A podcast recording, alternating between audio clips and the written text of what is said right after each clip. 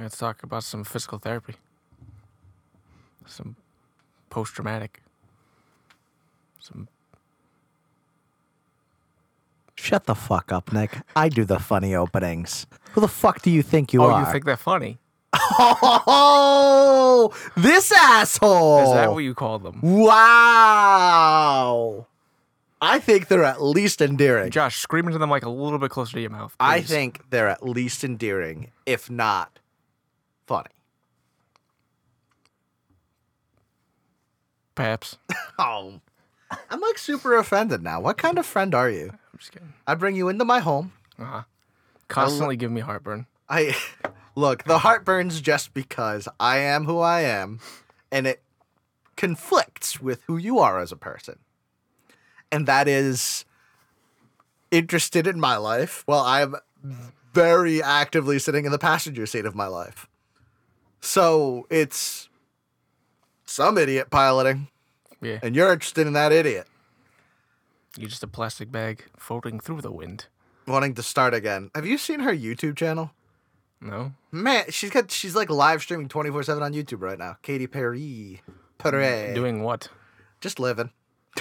Sure. She's a celebrity. We're obviously interested in her life. Obviously. By obviously, I mean I don't give two shits about her, but I've heard from people who've watched it. She's kind of a dick. I can see that. Like they it's one of those things where like I she might be disconnected from like what normal people are like a little bit cuz she's been famous forever. Mm. So she might not understand how to talk to normal people or how to interact with normal people. She shows people her music videos a lot. Cuz they don't have literal millions of views. Yeah. Be like, "Katie, we know you." I've seen it. you fucking idiot. Like it's a it's a deal with YouTube. YouTube's having like other YouTubers go on it too, like meet Katy Perry and shit, and they're all like, "I don't think you know how this is works," like because they're YouTubers and she's Katy Perry. Yeah, yeah. Like it is not a medium that was designed for pop stars.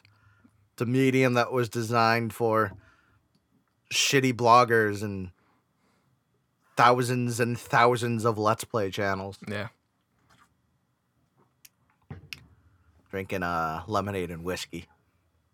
Really, it's pretty great, pretty hyped. By the way, Yeah, it's not bad. guess who we are? Who are we? Navi Tales. We're Navi Tales. I'm Yeah. I'm Nick. I'm Josh. Wait, I'm Josh. I'm Nick. Cool, that's better. Yeah, we fixed it. And uh, yeah, we're Navi Tales. We are a video game lore podcast. Nick, what are we doing for our All Hallows Eve special? We're getting spoopy up in here. Yeah, we're getting scary. We're going to talk about skeletons and vampires and Frankensteins and mummies. Josh, none of those are in this game. I know. I just really wish we could get a traditional Universal Monsters green Frankenstein up in this cunt. Be fucking awesome. Just turns the corner and it's like. Mm, nah, that's what I want. In in a game, in a movie, in a media. Um, and fucking anything. All right. So we're not gonna be talking about any of that, but we're gonna be talking about uh, PT or the Silent Hills playable teaser. Yeah, and um, we're gonna refer to it as PT the entire time we talk about it. It's a lot easier that way, considering it was also never actually a, the game it was supposed to be. You Oh, yeah. take it as a medium as its own. So I think it's easier and better to the actual game itself to refer to it as PT rather than Silent Hills playable teaser. Considering Silent Hills is never gonna happen because Konami's fucking shit. And uh, we can get triggered about that together later. Yes. But until then, we will just be eh, referring to it as PT. So, if you, we're gonna assume you've never played PT. Nick, I know you haven't actually played it, have you? You've watched people play it. Yes. I've seen it a bunch of times. I've seen somebody on the internet play it. I've seen my friends play it. but I've never actually played it myself. I've played it a billion fucking times. Yeah, I remember it was just one of those things where you went through a million times trying to find everything. Yeah, it was like I, I did the same thing with the Resident Evil 7 demo. Yeah, I remember before that it too. came out. I swear to God, that demo, like the demo itself, 15 minutes long. My friend Casey and I spent four hours trying to find shit in that fucking demo. We spent like an afternoon just demoing. Fucking dumb. It was great. I don't regret the time I spent doing that. Well, that's what's I still don't know what the dummy finger does. I don't think anybody does. Uh, it's in the full game. I remember getting it in the full game and losing my shit. Oh, I don't Yeah. really remember that in the full game. Yeah, you get it like a weird part. You get it like when you're fighting the sun. Whatever. That's a different game. Uh, but yeah, I, I played it a whole bunch because it was fascinating. It's really one of the driving factors behind me getting a PS4. I wanted one then so that I could get PT so that I could actually play it. And then, like a couple months after I got it, PT was taken down off the PlayStation Marketplace. But I still got it on my console. Yeah, I remember when like that happened and like people were selling their console. They're like, we have PT on this console, and they were selling it for like ridiculous amounts of money on eBay. Yeah. Someday, I swear to God, someday PT is gonna be like them creepypasta games in real life, where like you get a you get a PlayStation with all this shit on it. You're looking through it and you're just like, "What's PT? Yeah. no one's gonna fucking know about it. Yeah, it's someone gonna in the future. it's gonna be like Pokemon Black. It'll be fucking great. Is it called? That's Po- kind of dope. One. yeah, What? dude. It's it's what it's gonna be. It's gonna be a creepypasta game. It's gonna be Sonic.exe. Yeah, yeah. I think it, yeah, Pokemon Black. Yeah. So it's it's gonna be that shit someday, but in real life, I'm real hyped. Anyway, but th- we're gonna just assume you don't know shit about the game because it's what we do. We assume you're stupid. No, I'm That's just mean. I'm just kidding. You're not stupid. You're lovely. We're gonna assume you just don't know the medium. So we're gonna talk a little bit about how the game works at first because it's easier to talk about it once you actually have the setting set up. We're gonna set up the settings, set up the very few characters in the game. So uh, the entire game takes place in a hallway. Uh, I forgot I put that. The entire game takes place in a hallway. The end. JK, but really it's just a continuously looping hallway.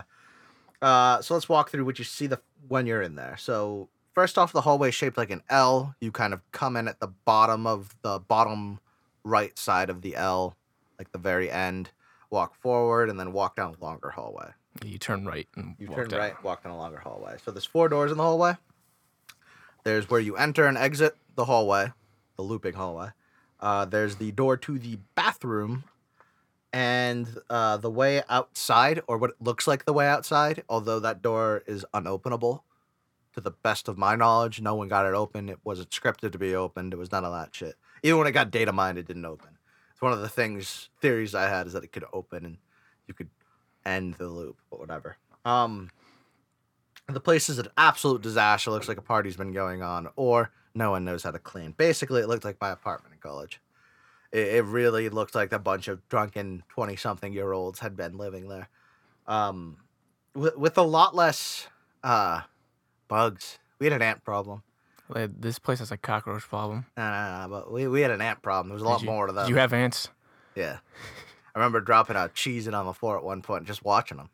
Just, consume it. I, I mean, I may have been drinking, but I, I was just watching these ants. They were way more interesting than cops because I always had cops on that fucking TV in college. It was great. College was fun. Uh, there's a clock when you first walk in on the right that says 2349, 59. 59, which for those who don't know military time like me, because I don't know military time off the top of my head, uh, even though it's what we use at work, I don't know why we fucking use it at work. It, um, it's uh, 11, a minute to midnight. Yeah, eleven fifty nine. Yeah, a minute to midnight. PM. Do do do do do do do do. Sorry. um, so if you go from one end to the other end and walk through the door, it leads you right back to where you started. However, things are always changing in it. Like there'll be little things, big things, weird things. Like it's no loop is exactly the same. Yeah. And that's kind of how it works. There's also a radio there that is super important. Uh, it plays different stuff, weird stuff, cool stuff. Don't look behind you. Yeah. No, seriously. No, I think it tells you to look behind you. It says look behind you. Does it say look behind you? Yeah. Oh yeah, it's just turn around. Yeah. Yeah. Sorry, I got Casey in the room, and Casey is like fucking always in my life. It's a fucking accident. Um. So yeah, it's those are kind of like the important key things when you look at the actual game for PT itself. That's the where it's all takes place. It takes place in this looping hallway. Yes. I saw a thing that was like, because it loops, and when you get to one door, you loop back to the other door, but that last door, you go downstairs. So it's kind of like you're spiraling down if you connected all the hallways. Oh, it makes sense. Because, like, the first door when you come in is, is like level with the floor, but Yeah. right before you go into the door to restart the loop, it, you go down like a couple steps of stairs. So it, like, kind of goes down. You're slowly spiraling yeah, slowly spiraling downward. into madness. Pretty much. Yeah, pretty much. Um, so eventually you'll hear and visibly see banging, um, and also hear crying out of the bathroom door. This, at the very least, is unsettling, but soon after, uh, on one of the loops, the door will be slightly ajar and the sound of a baby crying is heard. Uh, to, to continue, you have to go to the bath. You have to go into the bathroom. Going into the bathroom causes the door to shut behind you and lock. Uh, this is also you, at the point of the game where you get the flashlight. And when you look around uh, in the bathroom with the flashlight, you see a fetus in the sink. Uh, the fetus can cry, laugh, and eventually, um, in further loops around um, the hallway, it'll start speaking um, in the voice of a man, Yeah. like an older man, like not a baby voice at all. It's the fucking coolest. And it's super unsettling too, because when you look at the baby, it's legitimately a developing fetus. Yeah, like So, you see the the lungs and the, or the rib. Yeah, you can see its heart. Its heart's on the outside of the body still and stuff. Like you could see it, and it's just a developing fetus. Like the face isn't fully developed and stuff. It's got that enlarged thing. I know someone looked at it the first time when I was playing with him. and They go, "Is that a squirrel?" Because like, I think somebody called it like a chicken and when I was playing it. Like it was like a chicken. Yeah. Like a like a, like a full, like defeathered chicken. yeah, and, and I know that some people theorize that it had uh, Harley Quinn syndrome. I forget the the actual name for it, uh, or Harlequin syndrome is what it is, which basically it it reverses a lot of things with the human body and it makes you look like a clown almost. Pale skin, red face, red lips. But I think it's just the developing fetus and not dev- suffering from harlequinism. Um. So yeah, uh, you also begin in a concrete room uh, before you go into the hallway. Before you start with the loops, you begin in a concrete room. So when you're in that room, there's a a bag, Yes. It's just a brown paper bag. brown like a- paper bag like with a lunch bag. a bunch of stain at the bottom. yeah. Like it, like it was stained, and that's all that's in the room. There's you, the door to the hallway, Yep. where you can start PT, and in the right corner of this room, uh, There's a small table with there's a a, small table with this bag on it. and all on the walls is tally marks. Yeah, there's a bunch of tally marks. Um, and this is also where you get set, sent if you get killed, because there are ways you can die in this. So, the bag will talk to you, which is cool. yeah. And again, it's got like a, a deep man voice. Um, Not the same voice as the baby. I think it's slightly different. yeah, I think it's supposed to correctly. be. But So the bag, uh, we'll talk about how it walked and could do nothing but walk until eventually it was walking in front of itself, but it wasn't really them. It then tells the player to watch out and that the gap in the door is a separate reality. Reality. Finally, it states, "The only me is me. Are you sure the only you is you?" Which, by the way, the best fucking part of this game, in my opinion. That quote stuck with me after that. Like, that's so fucking cool yeah, especially in a game where I think it deals with yeah, yeah. something later. We'll talk about that when we come to it. But it's fucking cool. It's also noteworthy that the voice of the bag seems to be the same as the voice in the backwards messages, because there are backward messages at points. Yeah, well, it'll um, audibly backwards. Yeah. and if you reverse it, it, you can hear what it says. This furthers they might be someone who knows how to leave but hasn't or can't yet, as the backward messages, along with the hidden messages, are believed to reveal how to escape the final loop. So yeah, that this bag is just cool. Yeah, It's there's a lot it's of just weird. There's a lot of really cool, really obscure horror elements in this game, and I really, really like it. Like things that I didn't expect, design choices I really like, all that kind of stuff. So the last character um, that you'll meet is the ghost that seems to be haunting this looping hallway, and her name is Lisa. Josh just had a fucking spasm. I just twitched a bit. Whiskey does that to me. Whiskey also makes me really warm. I'm really warm right now. Um, so Lisa is seen uh, briefly several several times and is the only thing that can actually kill you in the game. She can be seen viewing the player from the upstairs on certain loops. There's a point where, um, like she throws something, and if you look up, the hallway, that hallway right before where uh, the the door that doesn't open, and right before the door to continue the loop, She throws something at the window you above can look the door outside. you can look up and there's like a banister uh, area and she's up there at, at one point Yeah, she throws something and it breaks the window that's supposed to go outside, but you can't open. Mm-hmm. And most people don't spot it on their first playthrough. I didn't even know about it on my first playthrough, but I make people when I do playthroughs with people, I tell them, look at this thing. Like Yeah. do this, do this, do this. You'll get the most out of the experience this way. It's not a spoiler thing, just look up. They'll look up and they'll just see Lisa staring over the banister at you with her one fucking eye. yeah Oh god, I love her.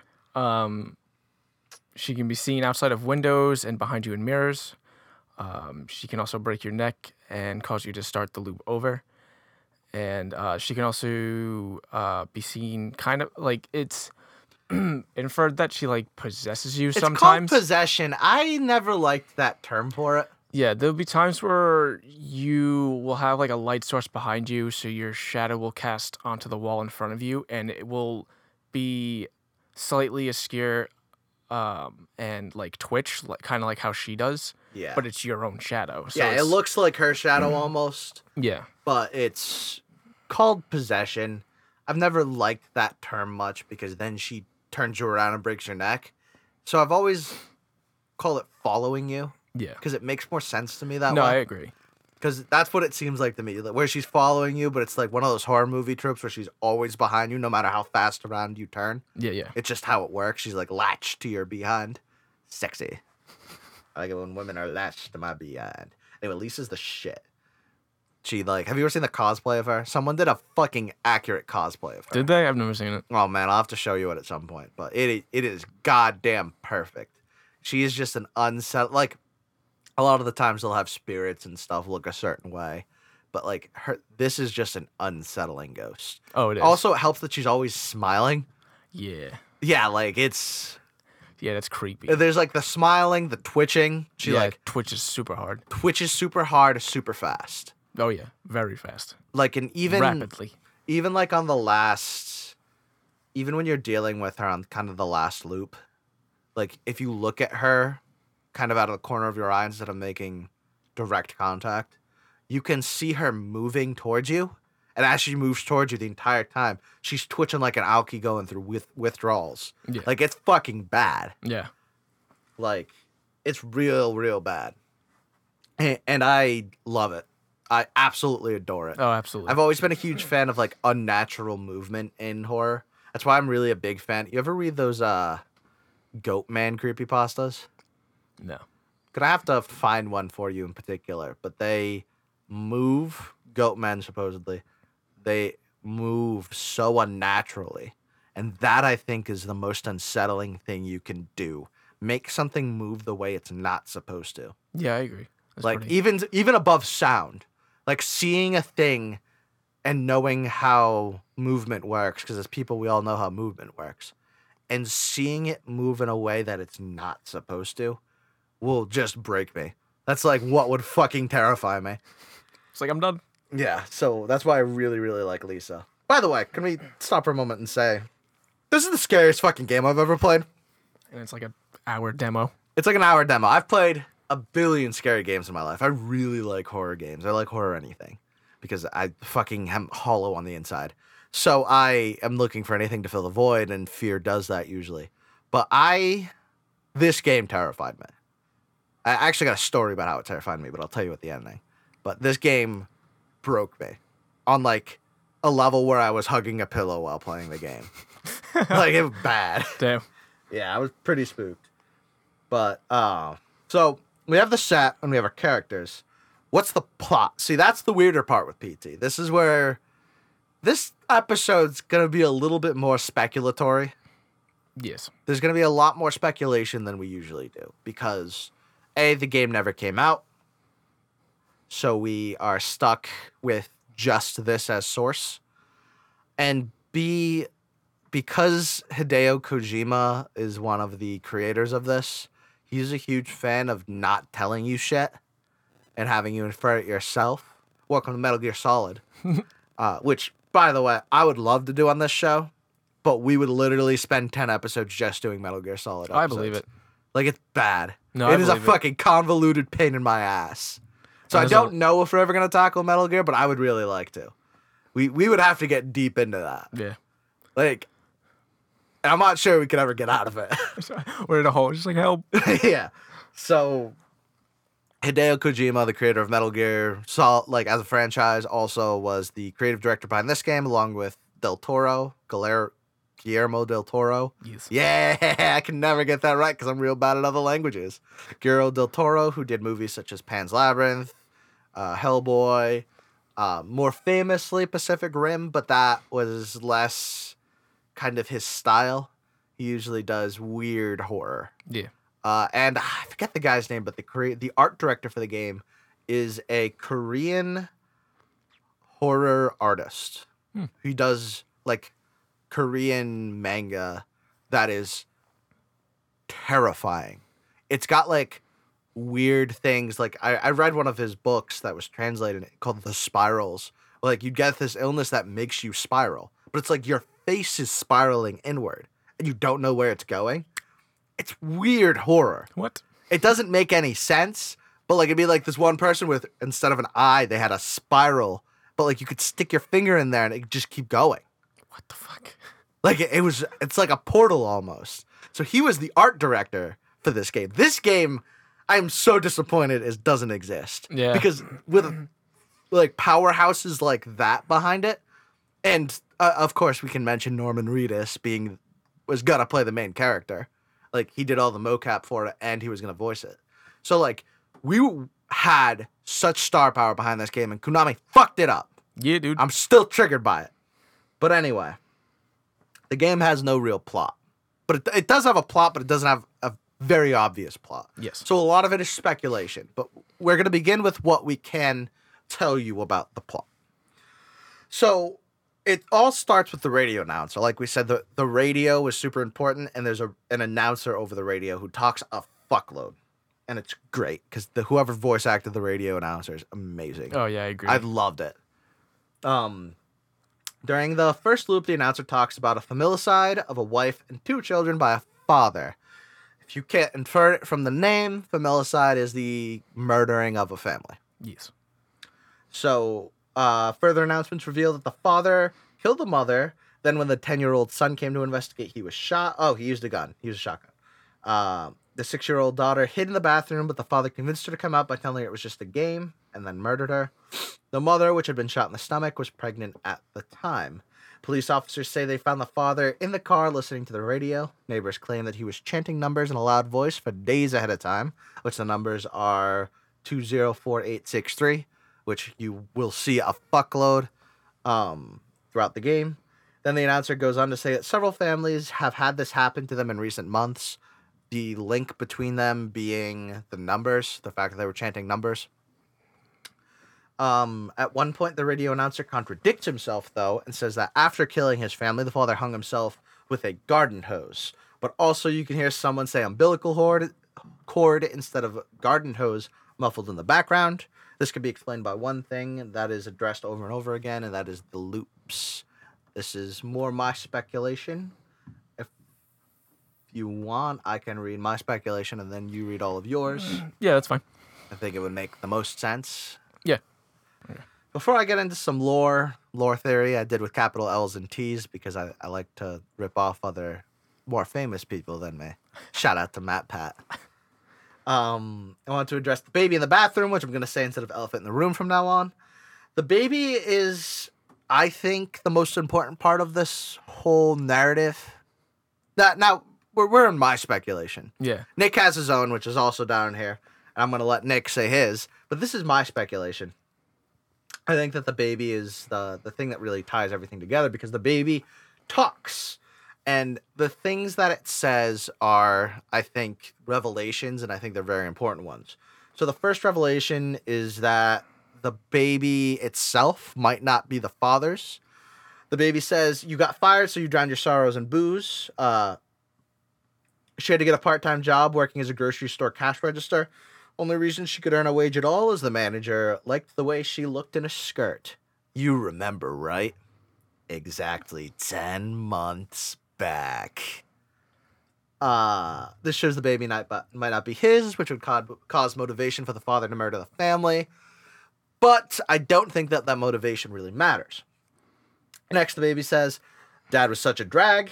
Every day he'd eat the same kind of food, dress the same, sit in front of the same kind of game. Yeah, he was just that kind of guy. But then one day he goes and kills us all. He couldn't even be original about the way he did it. I'm not complaining. I was dying of boredom anyway. But guess what? I will be coming back and I'll be bringing all my new toys with me.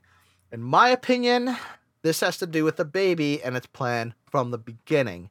It knew what was going on the entire time, and it's not done with whatever it wants to be here for. So I think the baby's not just a fetus. I think it's intelligent, or at least something intelligent is speaking through it.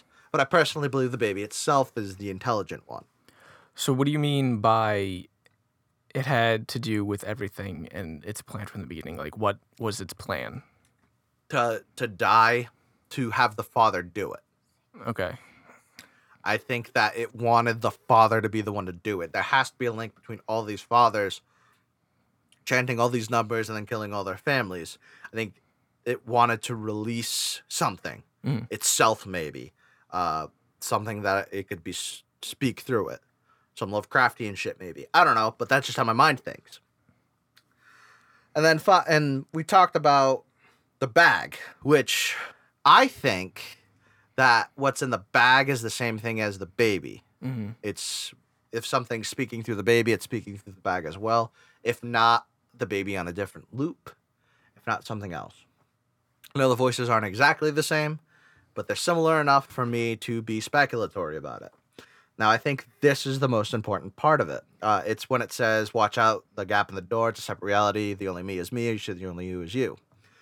I believe that, along with several other people, that these are all different realities. Every time you loop through, it's a different reality. It's a parallel reality, it's a changed reality. Things are different, which is why the father in one reality was captured by the police sitting in his car. And in another reality, he was hang he hung himself or hanged himself with a, a garden hose. I think that all of these are different.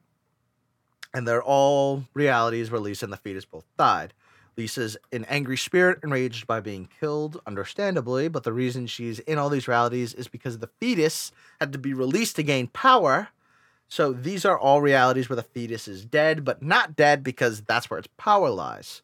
That's why we see the dad being both alive and dead, because they're all different. That's why we also see the same hallway every time, and that's why we also why I believe the character we play as is the father, or at least the father in one of the realities.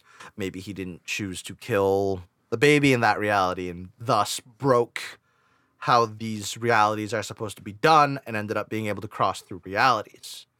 But I I believe that the baby, something is speaking through the baby. I, I don't think that it's evil, but it could be like omen style speaking through the baby. You know what I mean? Mm.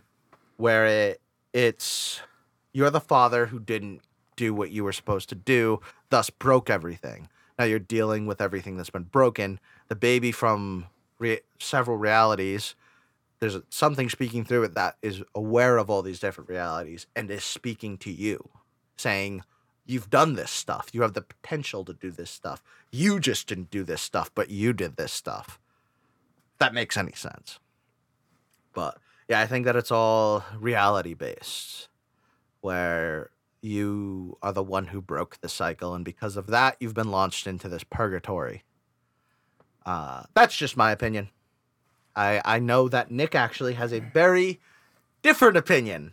So you think that the because they mentioned three different family murders, you think they're all the same, just different realities? I I think that they're they could be, or they could be other family murders that caused this father to have the idea to do that because I'm thinking like Kojima would think, kind of, or I'm trying to think like Kojima would think. Put myself in the place of this madman. Take out the whole sexist thing that he has going on. He likes naked ladies a lot. I get it, but I don't like how he treats women. Just my choice. Um, but yeah, I I think that it wouldn't be the craziest fucking thing he did if broken realities were something he dealt with. Let's be honest. I'm pretty sure that's what fucking Death Stranding is gonna be about.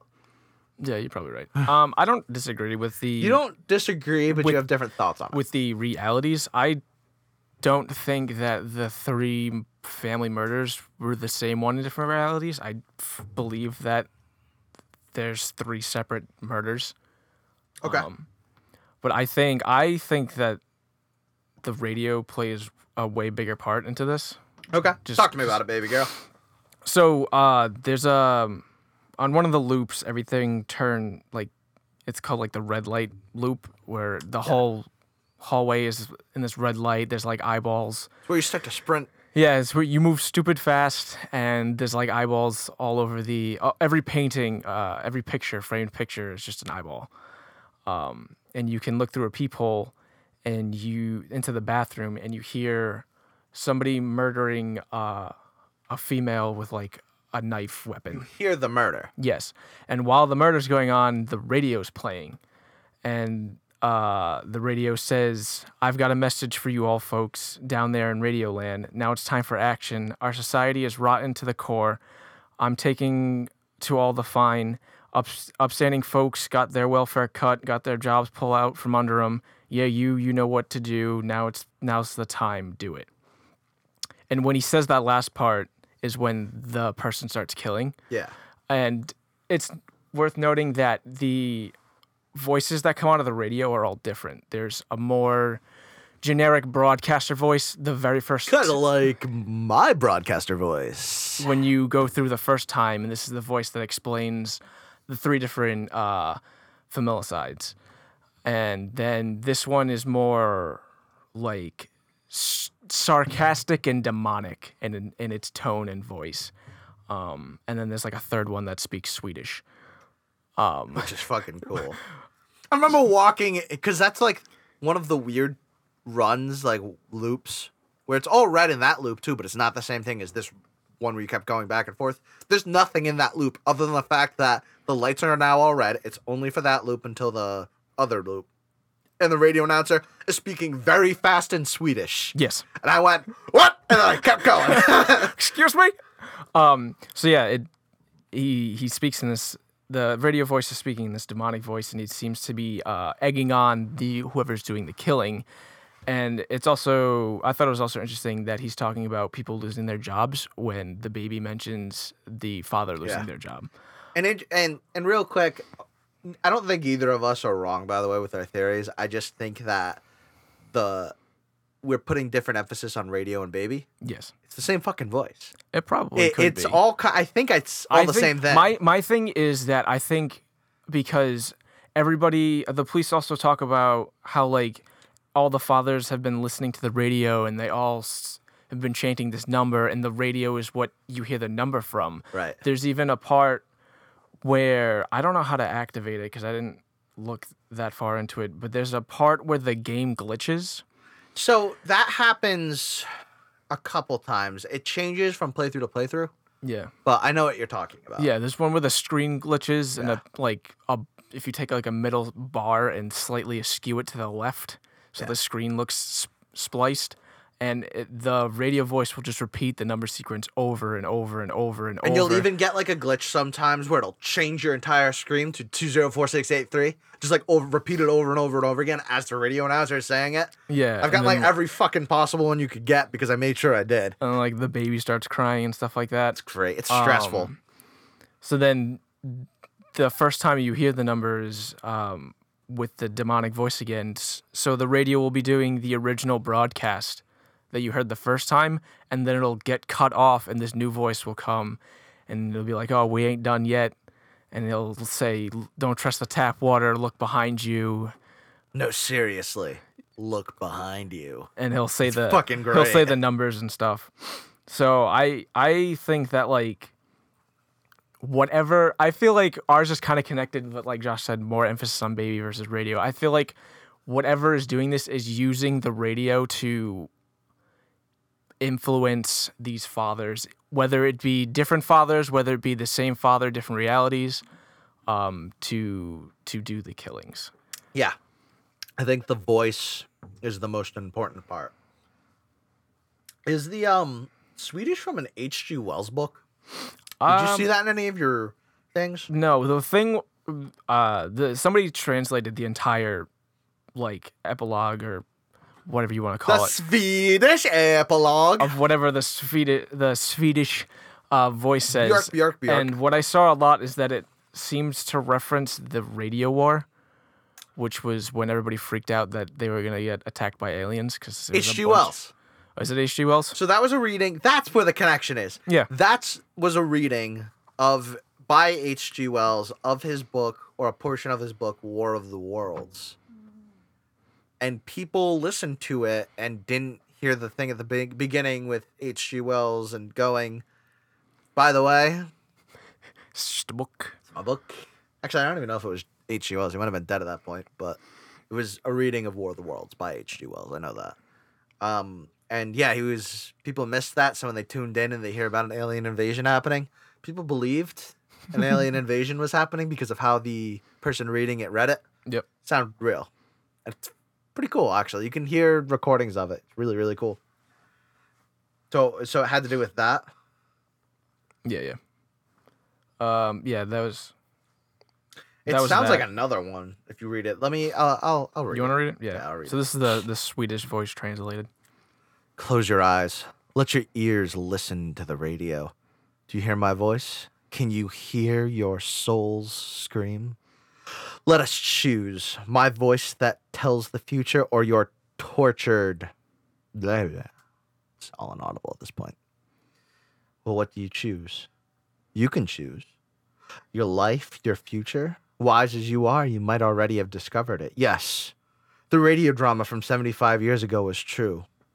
They are here on our earth and they monitor and see all.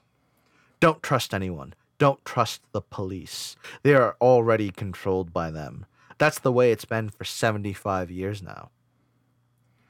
Only our best will prevail. You have a right, a right to become one of us.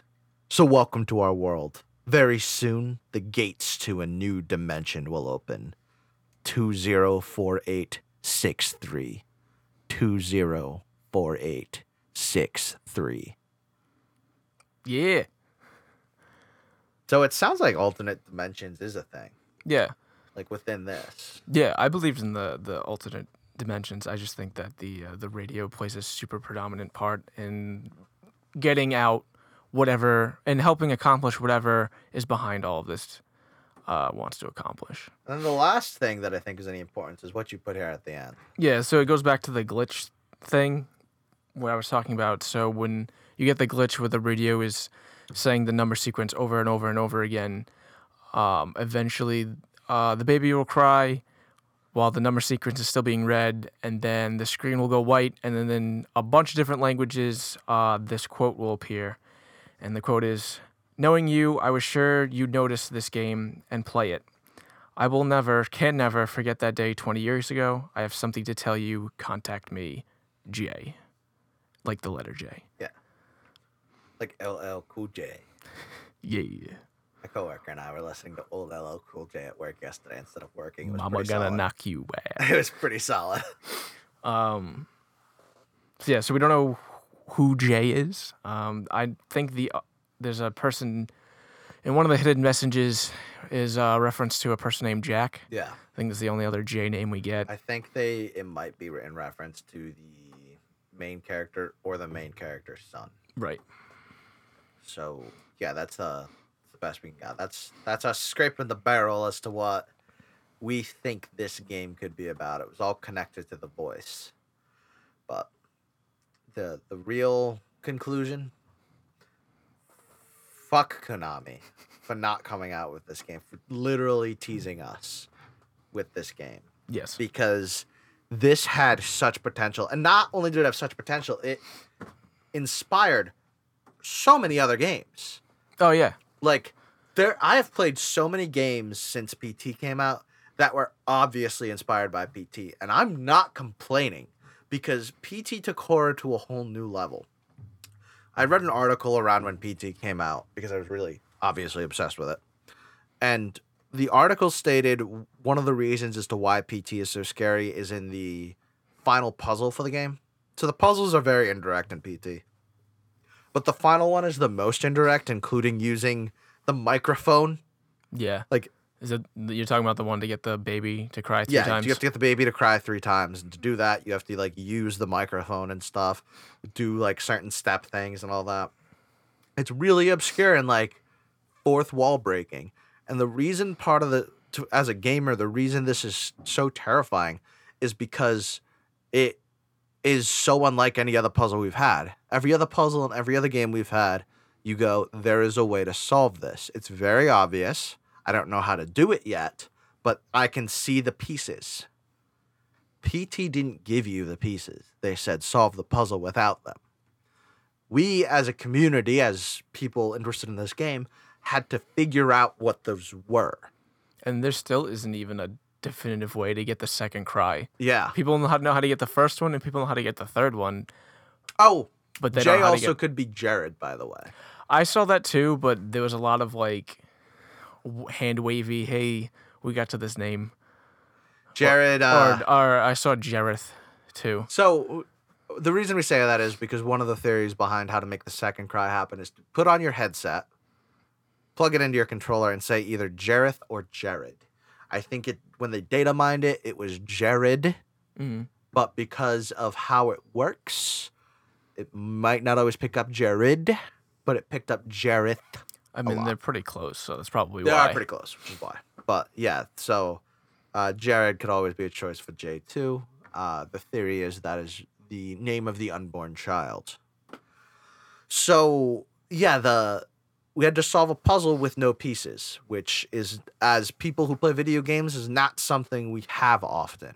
Usually, you can follow a linear line of thought, but who the fuck thought to plug in their mic and figure that out? yeah, That's not within our linear line of thought. right.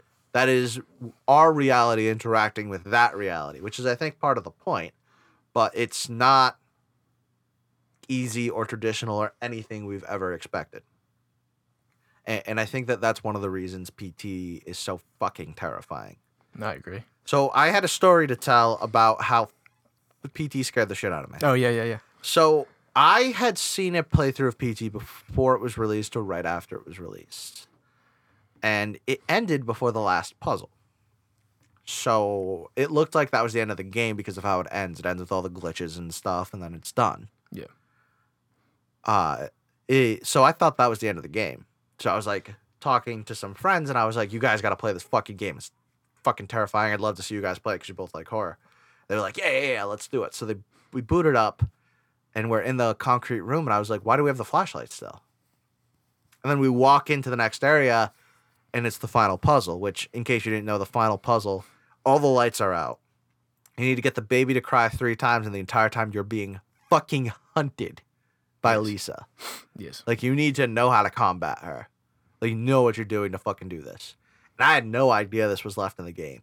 So this was some straight up creepy pasta shit to me where I thought I'd completed the game and there was this one more step that was more terrifying than anything we've had so far in the game.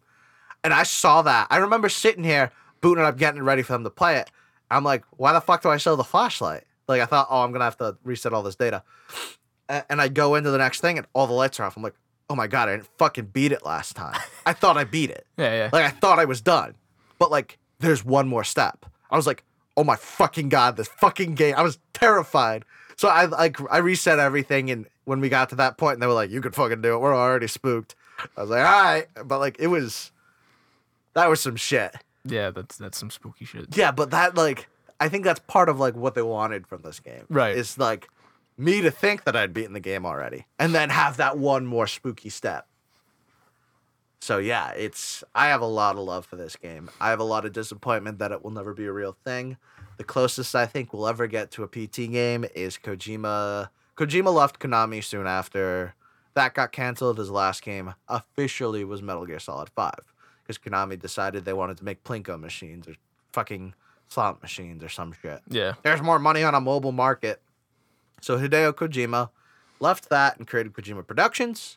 Uh, the first game coming out of Kojima Produ- Productions is a game called Death Stranding, starring Norman Reedus and Guillermo del Toro. Yeah. Both of them are actually going to be doing motion capture for the game. If you watch any of the trailers, oh, and uh, what's his name? That weird German dude Oh, um who was uh, like a Bond villain. Miles something. No, it wasn't Miles. It's um something. Fuck. I know the name on the Mads Milkinson or whatever. Mad Mad.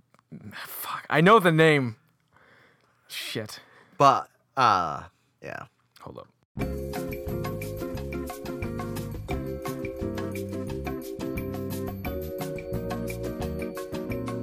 Mads Mikkelsen. Mickelson. Okay, I was close, Yeah, yeah. but um, yeah, they uh, they're all they all did motion capture for the game. You want, check out the trailers. There, are, he's got two trailers up. It's literally all the fucking information we have about this game. Yeah. And those two trailers. I don't know what the fuck the game's gonna be about yet. Nope. But it looks like about the closest we'll get to PT as an actual game. Yeah, probably. It's definitely gonna have some horror elements to it. I think it's gonna have more sci-fi elements to it because Hideo Kojima's always been obsessed with sci-fi, and with PT being a Silent Hill game, he was definitely put in a box a little bit, a big box that he was allowed to play in, but a box nonetheless. So, um, yeah, I think that uh, that'll probably be the best we get. There are some other games out there that are super inspired by it. They had like this Ten Rosemary Lane or something like that that was kickstarted or a Kickstarter that didn't pass but looked really cool. Then it didn't pass. And they're like, oh, we're not gonna fucking make it then. Then they announced they're gonna make it. I don't know. I, Who knows? video games, is why I can't have nice things. But yeah, the it's interesting these these house games with no guns and stuff. Even the most recent Resident Evil It's just like was inspired by it at least. in a testament to like doing a lot with nothing. You're literally in the same hall, same small ass hallway the entire time, just looping through it. And in my it's opinion- like one of the most talked about horror games, and it's an hour long demo. It's an hour long demo.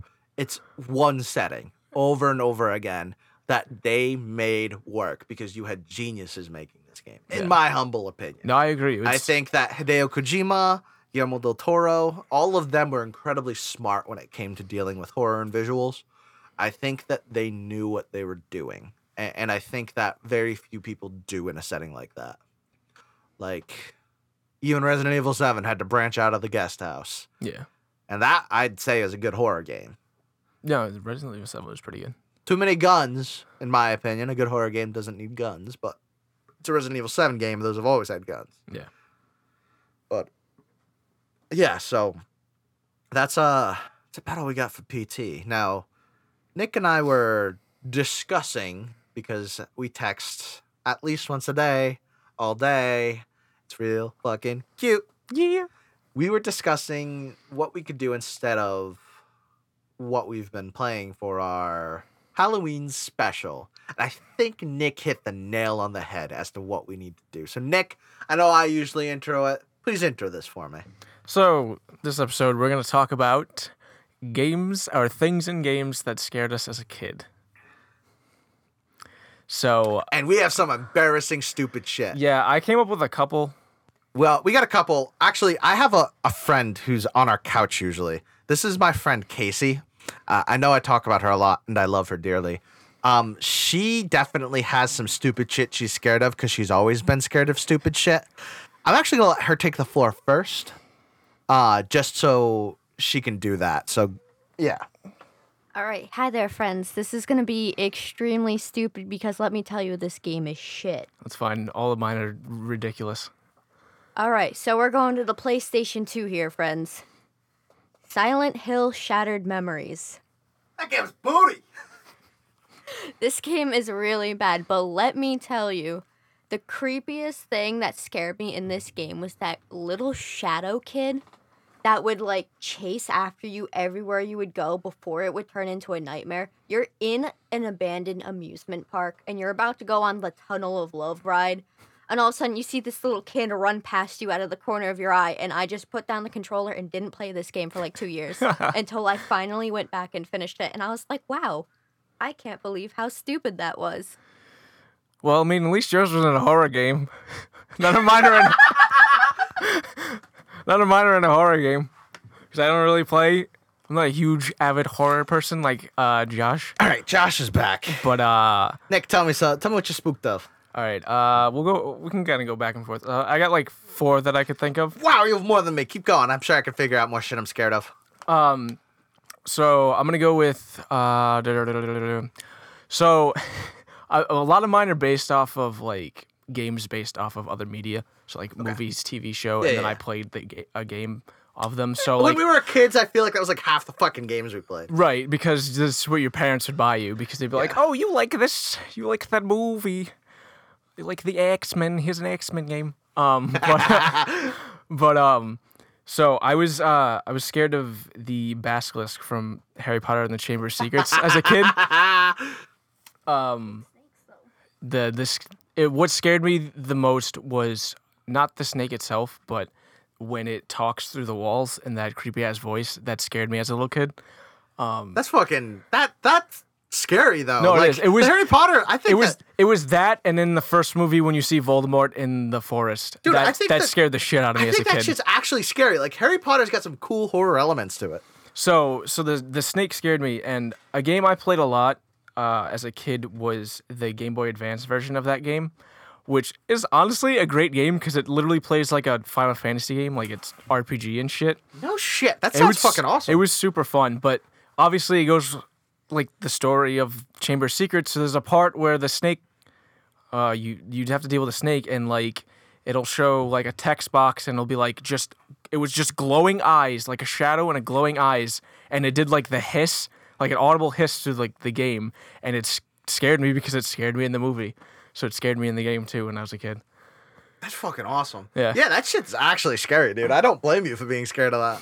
So, unlike mine, which is entirely embarrassing, especially for me, because like I was big into horror movies and stuff, but you need to realize the horror movies I were watching weren't like legitimately scary. They were more like campy horror movies. They were like slasher films and stuff. Because that's, eh, I mean, still, it's my favorite kind of horror movies to watch. Is a good slasher flick. Like, and and I realize how shit they are, but like. I've said it a billion times to all my friends, but I, I watched my first, I watched Halloween, like the original John Carpenter's Halloween when I was six, because my dad is a dick. but paranormal things always got me a little bit more, like ghosts and stuff. So Yeah.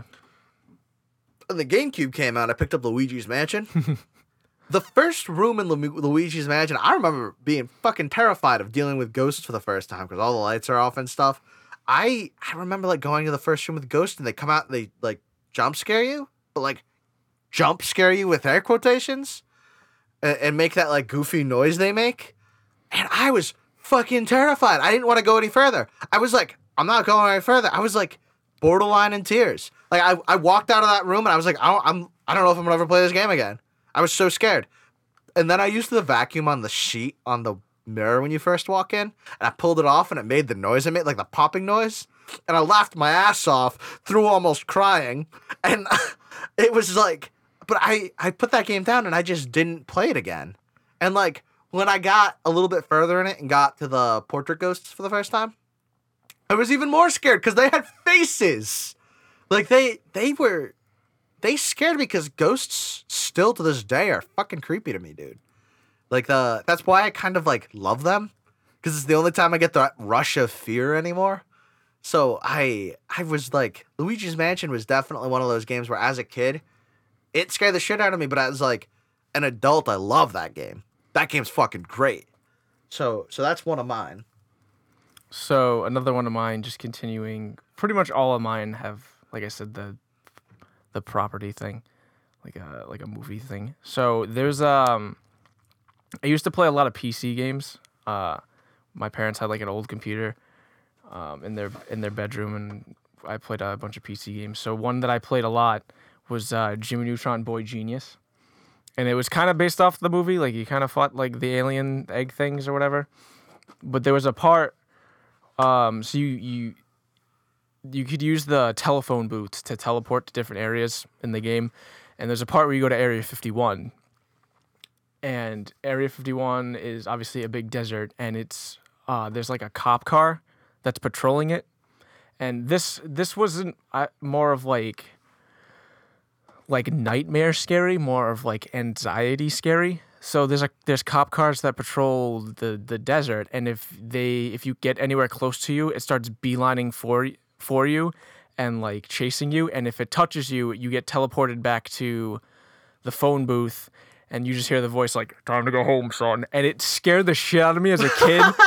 that this Alright, that one you don't got an excuse for. that but it was just like anxiety. Like every Yeah. time I saw the cop car, I was like, "Shit, this thing's gonna get me." Like I'm not scared of cop cars as like a kid, but like it was just like super anxiety. Like this car is gonna come get me, and all you hear is "Time to go home, son."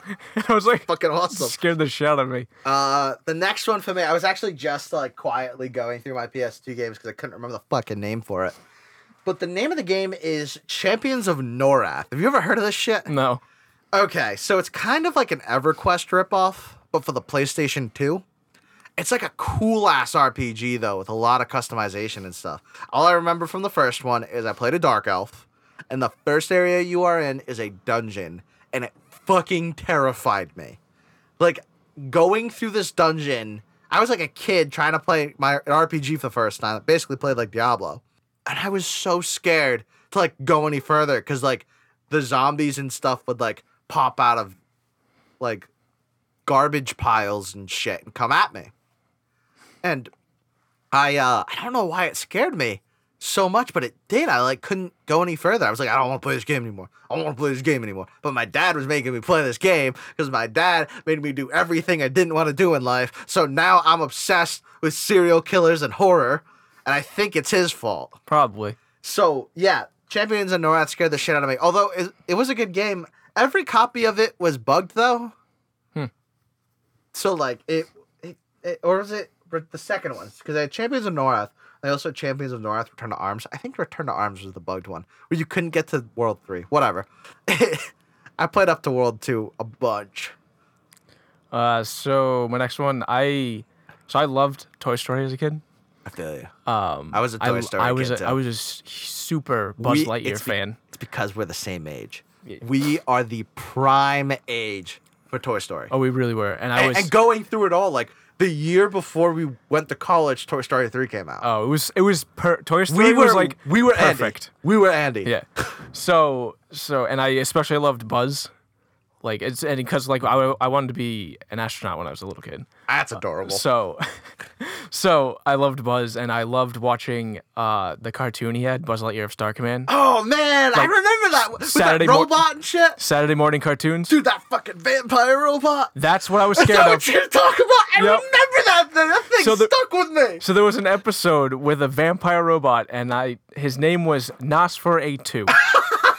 like That's so cool. NOS hyphen the number four hyphen A2. Oh, that's so cool. So there's a game going back to the PC games. There's a Buzz Lightyear Star Command PC game, and I had it. And there's a level where you have to fight the vampire robot. And before and after every level, they'll play uh, short clips from the TV series. So obviously, if it scared me in the TV series, it's gonna scare me in the video game as a kid. So yeah, I was a fr- I got to the vampire level, and I was like, nope. If I remember correctly, now, now this is going back But it into was my like- memory. He would suck the energy out of other robots. Yeah. That. Oh man. And it was like I think he like turned XR, which was the little robot. I think Yeah. he like hypnotized him, and like he s- he bit Buzz's suit, and Buzz's suit came alive. if I Oh, remember, if I yeah. remember correctly, I don't Yeah. it freaked. It was like it was not like an actual like biting humans. It would only work on vampire uh, robots, but it still freaked me out because he looked like a vampire, and he had like spinning his two front Yeah, teeth. they would spin they like would drills. spin. Yeah, they had, he had oh. drills for teeth, and it freaked me out. Nick, you just like made my childhood erect. oh man. Now, the last one I'm going to talk about didn't actually scare me because I didn't have the opportunity for it to scare me. We're going to talk about my mother and how she never condoned me loving these things. So, when the original PlayStation was around, my dad picked up Resident Evil, the original. And, I did end up playing it on the original PlayStation. But I remember the day my dad picked this game up. He was playing it in the living room because that was the only place we had a TV. Uh, he might have had one in his bedroom, but he wanted to play it in the living room because it was the bigger TV, I'm sure. And he was playing it, and I remember I was going to bed, and my mom was like, "You can't look at the TV right now. Your dad's playing that game. You can't look at the TV." So I literally had to walk past the TV with my hands around my eyes, and I couldn't look, but I kept trying to sneak peeks because he was playing Resident Evil, and I really wanted to see what Resident Evil looked like. Uh, I did end up playing it. It scared the shit out of me the first time I played it because I was still way too fucking young to play that game. When the dogs jump through the fucking window, best part. Hey, dude. like that's an iconic part. I don't need to describe that. That when the zombie turns, Yeah. Evil Within tried to do it, but that game's fucking shit. I um yeah. So I I was actually not allowed to be scared of one of these games because of my mother. She was like, "No, you can't watch this. You cannot watch this." But my dad really was the one who got me into all this shit. He's a bad influence. Yeah, sounds like it. um, so the last one I'm gonna do is um, so I I was super and still am uh into Looney Tunes. Um, it was because my parents my my parents watched Looney Tunes a lot, and then they they would constantly put on. We had a shit ton of VHS tapes of uh of Looney Tunes. So I, I watched Looney Tunes constantly. Real quick, I spent 15 hours watching old Betty Boop cartoons this week. How'd that go? I don't know what the fuck's wrong with me. I it was great. Betty Boop's fucking awesome. But Yeah. I watched 15 hours of Betty Boop cartoons this week. Um, I have a a side on that, but um, Yeah. I I guess I can say it now. I feel like if I played Cuphead as a kid, it'd freak me out because I feel like That devil is fucking 19, creepy looking. 1930s animation is fucking creepy, dude. and like the devil that they have in Cuphead, because there's like a Satan in Cuphead. Right. It's fucking creepy looking, dude. It look, it's like a furry Satan because it looks like how Satan's normally portrayed. It looks like a fucking devil went down to Georgia Satan. I like it, but it's would scare the shit out of me. No, yeah, like I like the like Cuphead is visually beautiful, but I feel like it's just some characters like they're at like just the way they move and the way they look would f- freak me out as like a kid. I guarantee dude. it. Cuphead's great though. I wish I could play it. Same. Um. So so yeah, I watched uh, Looney Tunes a lot, and uh, a thing that scared me in Looney Tunes was the witch. Uh, I forget what the name of the witch was. Oh, was, it like the? Did she look kind of like the granny? kind of, but she was Okay. like green. Yeah, yeah, yeah. Um, so I had a, a Looney Tunes Game Boy game, um, and every level you played as a different character, and you went through it and, and whatever. And then there was a, a, a level where you played as Porky Pig in a plane. It was kind of like an air level where you shoot, and at the end you fought a witch. And it didn't exactly look the same as the witch from Looney Tunes, but it still freaked me out as a kid because I, I think I just related the two. Oh yeah, I'm sure. Um, but yeah, I, I remember playing that like like in the car or somewhere like late at night, and I got to like the witch, and I was like, eh. Because it's late at night and you're Yeah. playing by streetlight already. So, yeah. Oh no, I had the I had the worm light. Oh, did you have the worm light? yeah. Um, but yeah, those are the the, the four that I could think of I- off the I top of my head. That they're all ridiculous and I think I'm about cooked out. I think uh, I, I don't think I have much more. yeah, I didn't I really like I of off the said, top I didn't head. really play horror games, and like none of those were horror games, but they all had something that scared me. Most of mine were horror games. Champions of Norrath's less of a horror game, but I mean, you, I was in a dungeon with zombies, so like Yeah. it. Yeah, the. I, I think I just was like more into horror games when I was a kid, because I, I was more into horror as a genre as a kid than you were. I I mean, like I said, I, I loved slasher films, like sickeningly loved them. And, and still to this day, like one of the games I've played the most in the last month is Dead by Daylight, which is slasher film the game. Yeah, dude. So, dude, did you see they they teased Freddy Krueger? No, I didn't see that. They teased like, uh, I'll, I'll put the trail on. It's like a twenty second teaser, but they teased like, uh, something about Nightmare, and then it was metal, and it you saw the four claws go down, and then you saw the the one go across, making the Dead by Daylight logo, That's dope. which is like the tally Yeah. marks the one across. Yeah. But like the four went down first on like old rusted metal, so it looked like the boiler room kind of Yeah, yeah. and then one went across, and I was like, dude, if they put Freddy Krueger in this game, Probably. They I wouldn't doubt it. they already got Michael Myers, Leatherface. I, I kind of want another original killer because I, I I really like what they do with the original killers, but Freddy Krueger, dude, Yeah. That Do you think kind they of put? Do you think they would put Jason in or no? Because it's no another game. because the the, Friday the I, I doubt they'd game? license him out. The the one that I think they want to get because I keep seeing them tweet about it is I keep seeing Dead by Daylight the official Twitter tweet Pennywise stuff. So I That'd don't know if it's because it's a really popular horror movie and they're a horror game, Mm. or because they're trying to get Pennywise and Dead like by it- Daylight. I feel like it's probably a bit of both. I- think it's probably a bit of both. I think they're trying to do one of them Ed Boon things where like Ed Boon always tweets like crazy shit that will never happen in his fucking games, but still does it anyway and gets everyone excited. Yeah. Like he was like tweeting Ed Boon. So Ed Boon, by the way, is the creator of Mortal Kombat and the creative director of Injustice. He's like the top one. If you ever have seen the character Noob Saibot in any of the Mortal Kombat games, it's the two creators of Mortal Kombat's names backwards. Noob being Boon. So he um uh he's in charge of all that. So I seen him tweeting the other day. He's like, "What do you guys think of Doctor Manhattan?" I'm like, "You're not getting Doctor Manhattan in this fucking game, you asshole! Stop getting everyone excited." Yeah. like, Just put Constantine in it. yeah, right? Put characters, put characters that are in the DC universe in it. This last player pack, we got fucking Black Manta, and then Raiden, and then Hellboy. Which, like, don't get me wrong, still real hyped for Hellboy. Still waiting every day to see if they come out with the Hellboy trailer because they did the Atom first. But I'm not mad. Nope, not at all.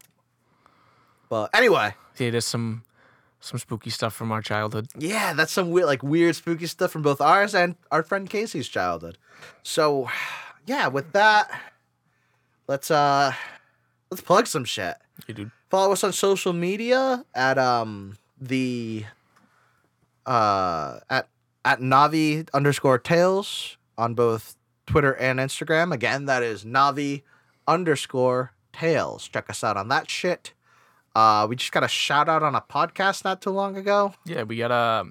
I listened to a podcast called Sift Pop, and they uh, they talk about. They usually do movie reviews, but they also talk about like other stuff in pop culture. We talk about a lot of media and pop culture. Um, but usually they'll they'll rev- they'll review the uh, the latest movies, and they did a, a contest for the summer where at the beginning of the summer, um, they were like send send in your top what you think is going to be the top ten grossing domestic movies. So I was like, oh, this would be fun. So uh, I sat down and I did it out, and I like sent the list to Josh a couple times, and um, I ended up winning, surprisingly, and uh, I want a shout out on their podcast. So uh, I, I plugged a little bit. Yeah, he Oh. whored us out. Yeah. So um, Nothing wrong with a little whore, Nick. no, I, I'll, I'll obviously go if you're into like movies uh, and pop culture. Go check out them. It's uh, Sift Pop, S I F T P O P. check them out and uh, let us know if you came from them if you heard about us from the Sift Pop podcast uh, let us know on twitter and instagram i know we've already had some people reach out to us and let us know but be really cool if other ones wanted to do as well we definitely will interact with you because we don't do a whole lot and have no friends outside of us You're right. so we will definitely talk to you but again it's navi underscore tales so please check us out Yeah. so uh, until then See you next time. Yeah.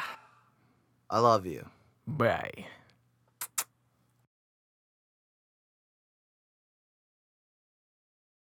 Referring to in